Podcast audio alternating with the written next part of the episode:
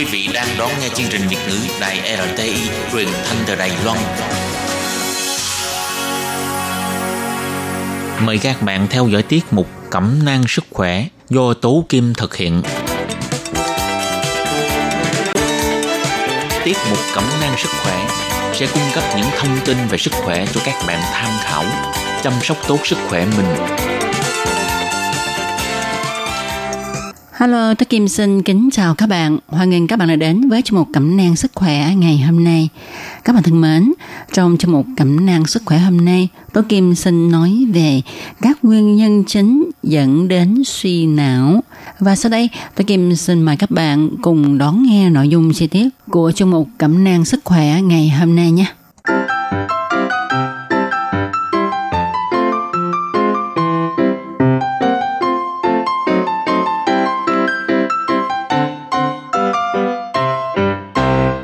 Thân mến, trước khi đi vào tìm hiểu những nguyên nhân chính gây nên suy não thì chúng ta hãy cùng nhau tìm hiểu về não bộ một tí nhé. Thì não bộ của con người là một tổ chức phức tạp, tinh vi nhất của hệ thần kinh. Thông qua các giác quan như là mắt, tai, da, bộ não tiếp thu các thông tin về thị giác, thính giác, xúc giác vân vân để từ đó nhận thức ra đối tượng, xử lý và giải đáp thông tin qua các hình thức vận động. Ngay từ ngày thứ 18 của phôi đã có mầm móng của não. Khi phôi được 3 tháng tuổi thì não đã có đủ các thành phần. Khi mới sinh, não nặng khoảng 300 gram và khi một tuổi thì khoảng 800 gram. Não tăng trọng lượng rất nhanh cho tới khi 2 tuổi và tăng chậm hơn khi con người bước vào tuổi 20 đến 25 và dừng lại khi 65 tuổi. Sau đó thì cũng như tất cả các cơ quan khác của cơ thể, trọng lượng của não giảm dần do mất nước và trọng lượng trung bình của não là 1.370 gram. Bộ não giữ vai trò quan trọng trong hoạt động toàn diện, đa dạng của con người, giúp con người thích ứng với các hoàn cảnh xã hội. Do đó, bộ não là một cơ quan rất là quan trọng trong cơ thể của con người. Do đó, khi mà não bị suy thì sẽ gây cho con người rất nhiều phiền phức. Và chắc chắn là có nhiều bạn muốn hỏi, vậy chứ nguyên nhân gây nên chứng suy não gồm có những cái nguyên nhân như thế nào? Sau đây tôi Kim xin cung cấp 10 nguyên nhân chính dẫn đến chứng suy não nha. Thứ nhất là bị à, mắc chứng viêm mãn tính thì cùng với tuổi tác tăng dần, hiện tượng viêm các khí quản trên cơ thể con người cũng nhiều thêm, ví như là viêm khớp nè, rồi bệnh nhân không chỉ viêm khớp mà các tai biến khác như là tắc tế bào não, van tim, thành vách động mạch vân vân cũng liên quan bởi chứng viêm. Nguyên nhân thứ hai là đột biến gen, bởi các nhân tố tác động tự nhiên do con người gây ra đều có thể dẫn tới sự đột biến gen của cơ thể con người. Cùng với tuổi tác ngày càng cao, cơ chế tự sửa chữa của tế bào ngày một chật choạc, không theo quy luật từ đó dẫn tới gen bị thoái hóa ác tính, thậm chí bị biến chất, thì nguyên nhân đột biến gen cũng làm cho chúng ta bị suy não. Nguyên nhân thứ ba là năng lượng tế bào bị cạn kiệt. Các bạn có biết không, trạm phát điện của tế bào mitochondria cần có hợp chất hóa học nhất định để đảm bảo duy trì sự hoạt động của tế bào não.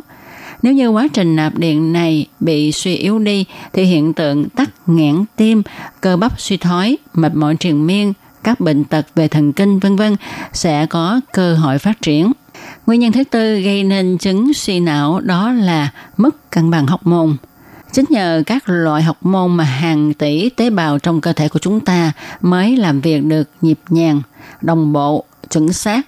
Tuy nhiên, cùng với sự lão hóa của cơ thể mà sự cân bằng này trở nên không quy tắc, từ đó dẫn tới các loại bệnh tật, bao gồm các loại bệnh thường gặp ở người già như trầm cảm, loãng xương, sơ cứng động mạch vành, vân vân và luôn cả suy não.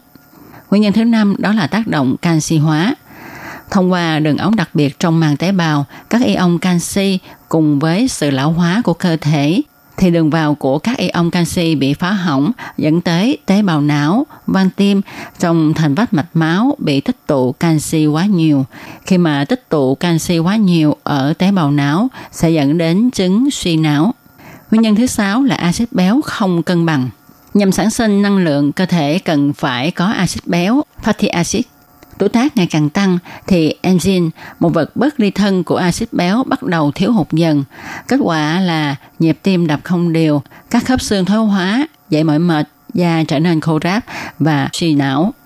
Nguyên nhân thứ bảy đó là men phi tiêu hóa không cân bằng. Trong tế bào thường xuyên diễn ra các phản ứng men đồng bộ. Thời gian trôi đi, dần dần sẽ mất cân bằng. Đầu tiên là phát sinh tại não bộ và gan. Đây chính là nguyên nhân tạo nên những chứng bệnh về mặt tinh thần và gây tổn thương các tổ chức do chúng độc. Nguyên nhân thứ 8 đó là men tiêu hóa không đủ.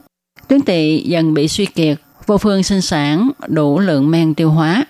Kết quả là cơ năng mãn tính của hệ thống tiêu hóa bị trục trặc, hụt hẫng và điều này cũng khiến cho não bị suy hóa. Nguyên nhân thứ chín là tuần hoàn máu bị suy kiệt. Khi tuần hoàn máu bị suy kiệt thì qua nhiều năm tính thẩm thấu của các mao mạch bị phá hỏng bao gồm ở đại não, da và mắt. Do vậy sẽ dẫn tới tai biến mạch máu não, thể lực giảm sút, da nhăn nheo. Và nguyên nhân thứ 10 đó là gốc tự do.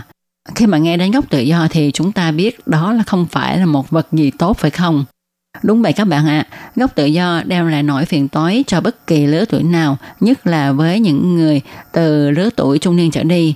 Nó gây ảnh hưởng bởi các vận tác bình thường của rất nhiều quá trình sinh lý, từ đó làm tăng thêm gánh nặng cho cơ thể, dẫn tới đủ mọi loại bệnh tật. Con người á, chỉ cần hiểu rõ được quá trình suy não thì mới có thể đối phó hữu hiệu với đủ loại phiền phức. Trí nhớ là khả năng của não ghi lại những thông tin đã được tiếp xúc một lần hay là nhiều lần. Tiếp xúc với thông tin thông qua các giác quan như là sờ, nhìn, nghe, ngửi, đếm, vân vân. Và y học hiện đại cho đó là nhờ vai trò của vỏ não gọi là nếp hằng trên vỏ não.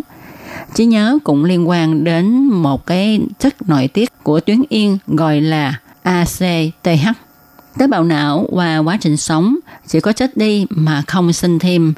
Não thì chia ra các khu vực riêng, nơi thì chỉ huy cảm giác, nơi thì chỉ huy vận động, nơi chỉ huy tiếng nói, nơi chỉ huy chữ viết, vân vân. Nơi nào bị tổn thương thì nơi đó sẽ bị ảnh hưởng. Quá trình sống và làm việc bằng não nhiều thì trong điều kiện căng thẳng tế bào não vùng đó sẽ chết càng nhanh. Cho nên á, à, người già thường hay quên và họ quên nhiều quên ít thì tùy theo từng người. Và ở người già thì khả năng học tập giảm sút những vấn đề phức tạp thì thường khó tiếp thu được. Khi mà tế bào vùng nhớ giảm á, à, rồi khi mà nội tiết tố ACTH giảm sẽ làm cho người đó quên và lẫn quên quá nhiều lẫn quá nhiều. Thì các nhà khoa học ngày nay gọi đó là chứng Alzheimer còn bên đông y thì mô tả trí nhớ giảm liên quan đến hai tạng, đó là tạng tâm và tạng thận. Thì theo đông y ha, chức năng của tạng tâm là chủ thần minh, tâm chủ huyết mạch. Như vậy, tâm yếu, huyết thiếu thì thần minh cũng kém theo. Còn thận thì tàng trí. Ý và trí do thận. Thận khỏe thì trí sẽ tốt. Người cao tuổi, tâm và thận thường giảm nên dễ quên, dễ lẫn, dễ dĩ hòa di quý là như vậy. Vậy thì để phòng ngừa và chữa trị chứng giảm trí nhớ chúng ta cần lưu ý những gì? Thứ nhất là điều kiện sinh hoạt lao động, đặc biệt là người lao động trí óc nha. Sinh hoạt là chỉ chế độ ăn uống, nghỉ ngơi, ngủ đủ theo một thời khóa biểu. Mấy giờ thì ngủ, mấy giờ thì ăn, mấy giờ thì nghỉ. Ăn thì nên ăn đủ chất đạm, chất đường, mỡ và muối khoáng – bữa ăn thì có rau có đậu có thịt uh, có cá. Chất dầu mỡ thay bằng lạc vừng. Chất thịt thì chúng ta có thể thay bằng đậu tương. Không có giò chả gà vịt thì chúng ta thay bằng cua ốc chai hến. Ăn có giờ ngủ có giấc sẽ giúp thành thói quen dễ ngủ và không chán ăn. Thứ hai là chúng ta nên hạn chế lao động ban đêm hạn chế thức khuya. Trời đã sinh ra ban ngày là để làm ban đêm là để nghỉ. Khi mà chúng ta đảo ngược lại, ngày nghỉ, đêm làm thì sẽ làm cho trí nhớ của chúng ta nhanh chóng suy giảm. Rồi trong sinh hoạt và quan hệ với đồng loại thì tránh không được xung đột, không căng thẳng vì tâm đỡ hại thì thận đỡ tổn thương. Ngủ để quá giấc thì khó ngủ lại, thiếu ngủ thì tác hại hơn là thiếu ăn. Thiếu ngủ thì người mỏi mệt, ăn uống sẽ kém. Mà ăn uống kém thì khiếu huyết thiếu làm cho tâm yếu. Mà tâm yếu thì kém thông minh sáng suốt. Tâm thận tương giao, đều hòa nhau thì cơ thể khỏe, ăn ngon, ngủ yên, trí nhớ tốt.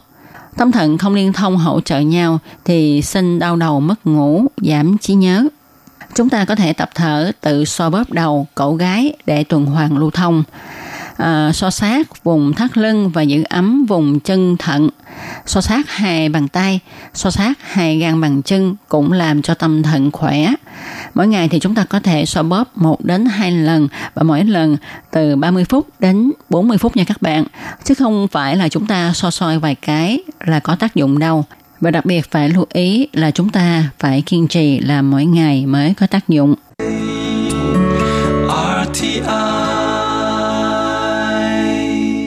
Các bạn thân mến, vừa rồi chúng ta đã tìm hiểu những nguyên nhân gây nên chứng suy não và các lý luận ờ, về chứng suy não của Đông y.